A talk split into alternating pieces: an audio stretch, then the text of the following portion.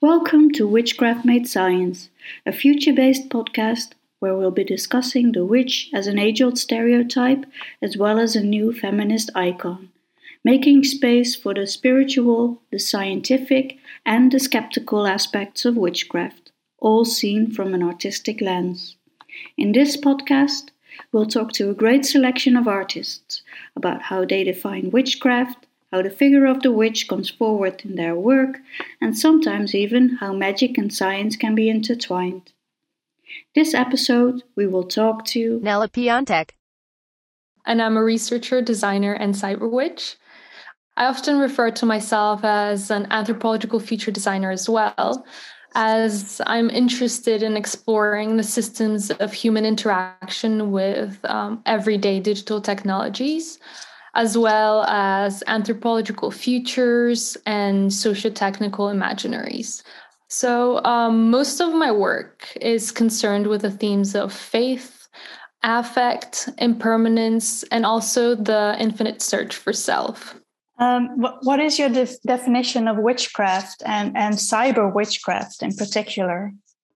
Um, I think the definition of witchcraft um, it's quite complex and it's an evolving term.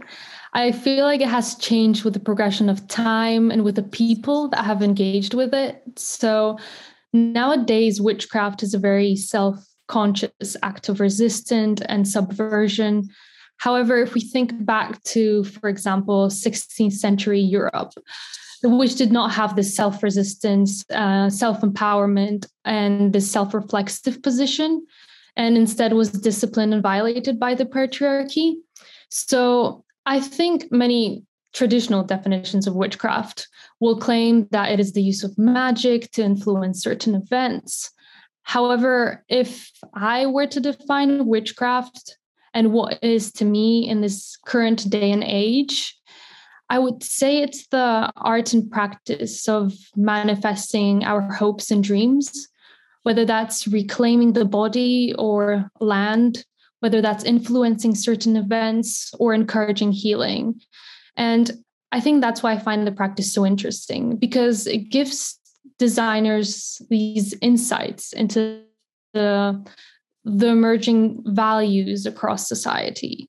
So if we're talking about cyber witchcraft or digital witchcraft, I would say it's an ascendant of this traditional witchcraft that uses technology and social media as this magic medium for connection, for healing, resistance, and myth making. Um, your recent work into the ethereal deals with cyber witchcraft, among other things. Can, can you talk us through this project? Yeah, so Into the Ethereal is an interactive fiction placed um, in a post internet future where servers of smaller social platforms such as Tumblr are shut down as a result of an oligopoly of larger platforms. So this causes certain um, causes archives of certain marginalized online communities to then become wiped out. So, in this experience, you enter an archive located within a haunted file system, which is left behind by a cyber, cyber witch. So, here you're able to explore different rituals that provide a glimpse into the possible radical futures and the new experience that could emerge if human attitudes and views towards digital technology was a bit more spiritual, sensual, and emotional. So the work was very much inspired by um, practices of Tumblr witchcraft, and it plays with the language and the semiology of information and communication technology, such as the file system, uh, the data storage, or social networks. And I was wondering how exactly, for instance, are the rituals shown uh, common practice and, and, and, what is the common practice of cyber witchcraft. And uh, uh, for example, are emoji spells really used uh, in cyber mm-hmm. witchcraft? Yeah. um, so I'm I'm Into the Ethereal was largely influenced by cyber witchcraft in spaces of for example, Twitter, Instagram, but most importantly, it was Tumblr. So before creating this work, I have done a bit of primary research into these social spaces and observed how these practices differ on different platforms. So, for example, on Reddit, we can find r slash witches versus the patriarchy. On Instagram, we can access tips from hashtag witches of Instagram. Um, but Tumblr has this multitude of different classifications of witchcraft. Um, did whether that's digital witchcraft, technical techno witchcraft, um, and I found that extremely interesting. Um, and it was very influential in my work. So, yeah, indeed, like emoji spells are actually used in Tumblr witchcraft. The ones that I've used in my um, in, in my work are a little bit different because they focus particularly um, on digital technology and our relationship with it. However, um, it was largely influenced by existing practices. And not only emoji spells, also the creation of digital sigils or the spell jars are very popular as well in Tumblr witchcraft. Um, but then there's rituals in into the ethereal, such as sonic magic or iPhone purification. And those were entirely created by myself as I wanted to extend this sort of digital witchcraft as a non-conforming, non-conforming approach to digital technologies and kind of create almost futuristic practices of um, of cyber witchcraft. Uh, why did you choose to make this work interactive? Um, so I wanted my audience to kind of place themselves in the scenario and directly experience the work as this sort of anthropologist, a detective that finds this curated but abandoned world and enters enters into a dialogue with the cyber witch. So I wanted to use a familiar digital material such as the file system in a quite unconventional and unfamiliar way to make the participant feel like they're entering a stranger's house, not knowing where to go at first, not knowing what they can touch or what they can particularly do. And I think that this made the work a little bit more devoted to the narrative of finding this sort of sign of the past um, in a place that's not very familiar, where maybe you shouldn't be in the first place. And I think it was a little bit, this way was a little bit more accurate to the course of actions that would then follow in such a narrative. Um, and I think it also made the work a little bit more exciting to kind of become this um, detective and alien anthropologist rummaging through these different um, um, derelict um, files that are haunted and you don't really know how they're going to react to you. Mm-hmm.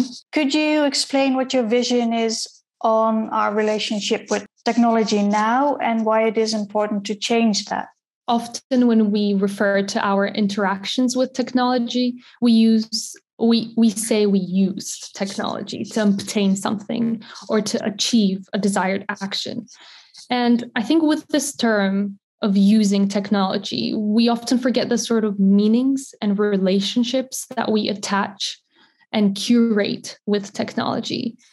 Um, whether that's like the dependency we are beginning to feel, how we leave imprints of ourselves onto technology, or how it facilitates emotive and self expression. So instead, when we use technology, we focus on the capitalistic values of it. It becomes an exploitative relationship, focusing solely on what we can gain from it. So, by showcasing and imagining new ways of interactions or interacting with technology, I intend to inspire a more effective, emotional, and sensuous view of technology rather this sort of capitalistic value of using and finding um, um, better better means to extend one's desires and one's body. I, I now want to discuss your uh, your video essay uh, and performance control art to reflesh, mm-hmm. which is a ritual but also a funeral for an entity. uh, like we just said, an ent- entity close to us, uh, digital technology, and specifically our electronic devices. Could you describe the, the performance and assay and maybe also focus on how technology is flesh?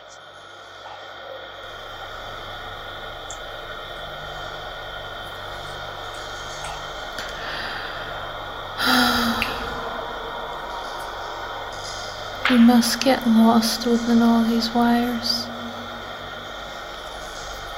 Some resembling cut off limbs simply left to rot. Some become replaceable, while others, under the influence, morph into tentacles that crawl outwards, expanding rapidly like a new type of root that overgrows its predecessor. Yeah. Yeah, I really like how you say it's it, you, it's a funeral for an entity close to us. I think that's that's a really nice way to phrase it, and that's definitely what the cyber witch feels during the performance. Um, so yeah, the performance is a speculative auto ethnographic ritual um, where we see a cyber witch reflecting on her entanglement with digital technology. She mourns the implications of this enmeshment and rejects the techno consumptive view of society through self destruction at the end um, of the performance.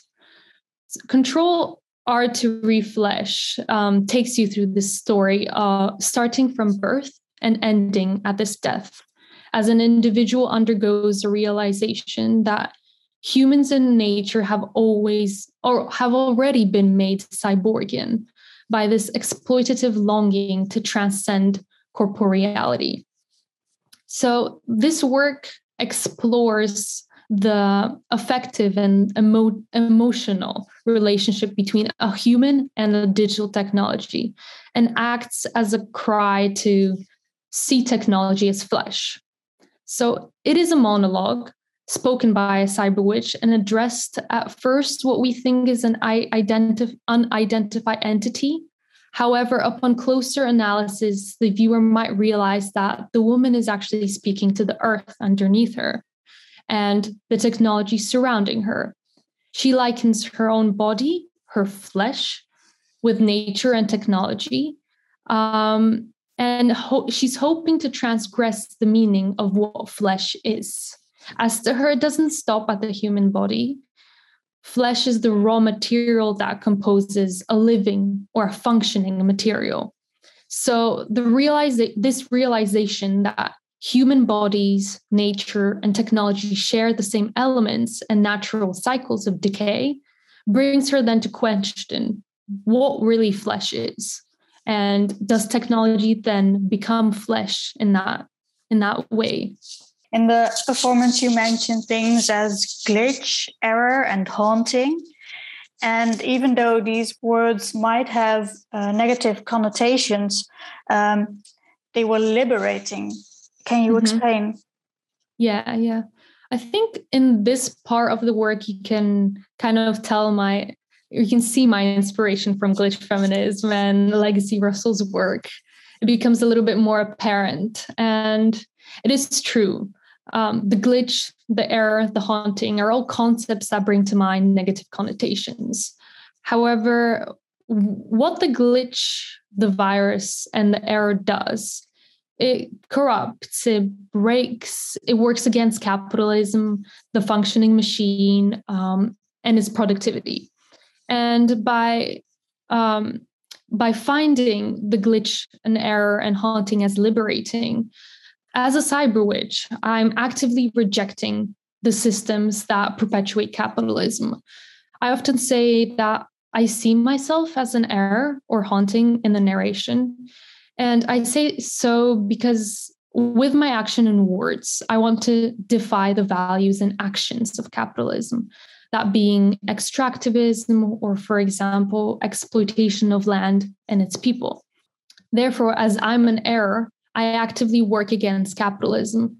And as a haunting, I intend to haunt its determinist futures um, and bring back the values um, of of the cyber witch of environmentalism of feminism and kind of haunt this capitalism to kind of shake it a little bit so you can remember that look there's these people here that are hoping for a better future and we will not stop haunting you mm-hmm.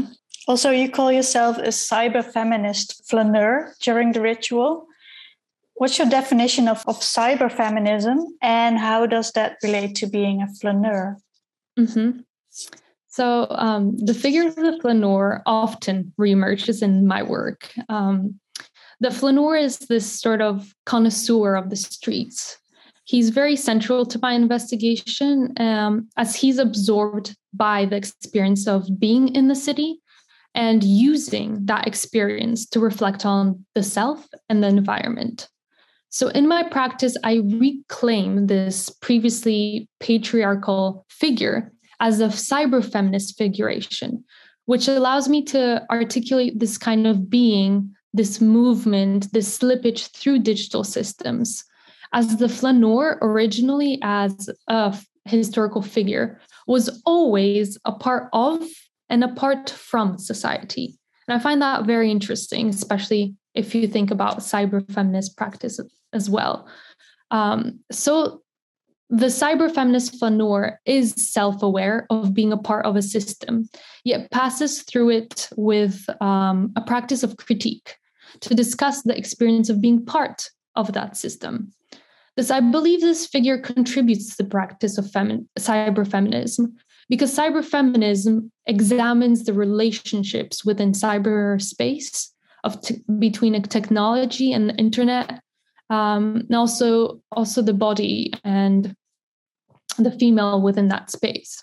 Uh, many modern witches seem seem to use crystals in their practice, like rose quartz. You mentioned the minerals of our devices, uh, born from the ground, coming from all around the world. And I see, uh, kind of see a resemblance with the relevance witches see in crystals, uh, since the mining of minerals and of these crystals, of course, has an impact on our climate and on uh, laborers, mainly in the global south. I was wondering if we could change our relationship not only to our devices, but also to the components of our devices, seen from the lens of witchcraft. Mm-hmm. Yeah, that's a very good observation. um, and honestly, a very interesting correlation that you bring up. Um, I'm very happy to hear that also. I must confess that uh, I have been thinking about a part two or maybe an offspring that of this project that would focus on more on the components of our des- of devices and the extractions of these raw materials their journeys and also the exploitation that happens um, of them and their people too. And so in the in the work i already mentioned like you said some of the raw materials that make up our iphones for example the aluminum from india or lithium and copper from chile etc so by mentioning this i wanted my audience to realize that we become almost colonizers of Earth's materials by simply gaining ownership of our digital devices. But I think that more can be done in this topic, and I would like to see it further explored, especially through the lens of witchcraft. I think that that would be very interesting and it would very much work as well with the project. So, yeah. witchcraft seemed to have made a comeback, like you said in the beginning of our interview, at least also in our field of work, but also in the mainstream um, with a lot of series and films and um, uh, where the witch has a, an important role. Do you have an explanation of why that is?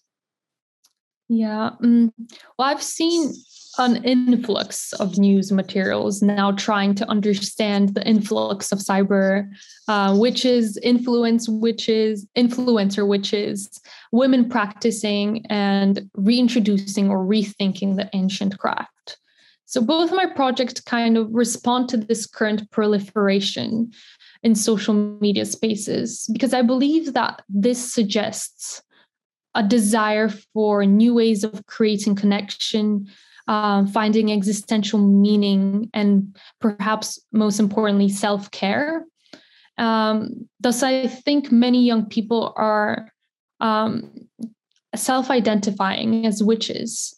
Um, and I think that might be because um, Wiccan beliefs or maybe pop culture variations of witchcraft are often seen as affiliated or um, compatible with varieties of feminism, environmentalism, or queer culture, for example. So, thus, some communities may see witchcraft as a means of self empowerment, a way of regaining agency and control of their lives, and influencing the world around them. Um, as perhaps maybe a means of resistance or spreading ways of healing and positive positive thoughts and hopes for preferable futures. Well, thank you. Now we have a surprise question from a fan online.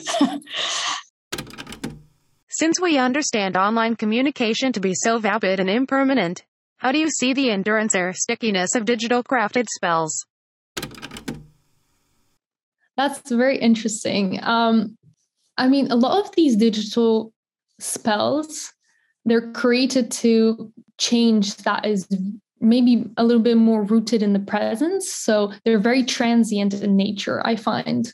Um, and it's very interesting to look back on them to then see what what were the hopes um, and what were the wishes of these people back in the day.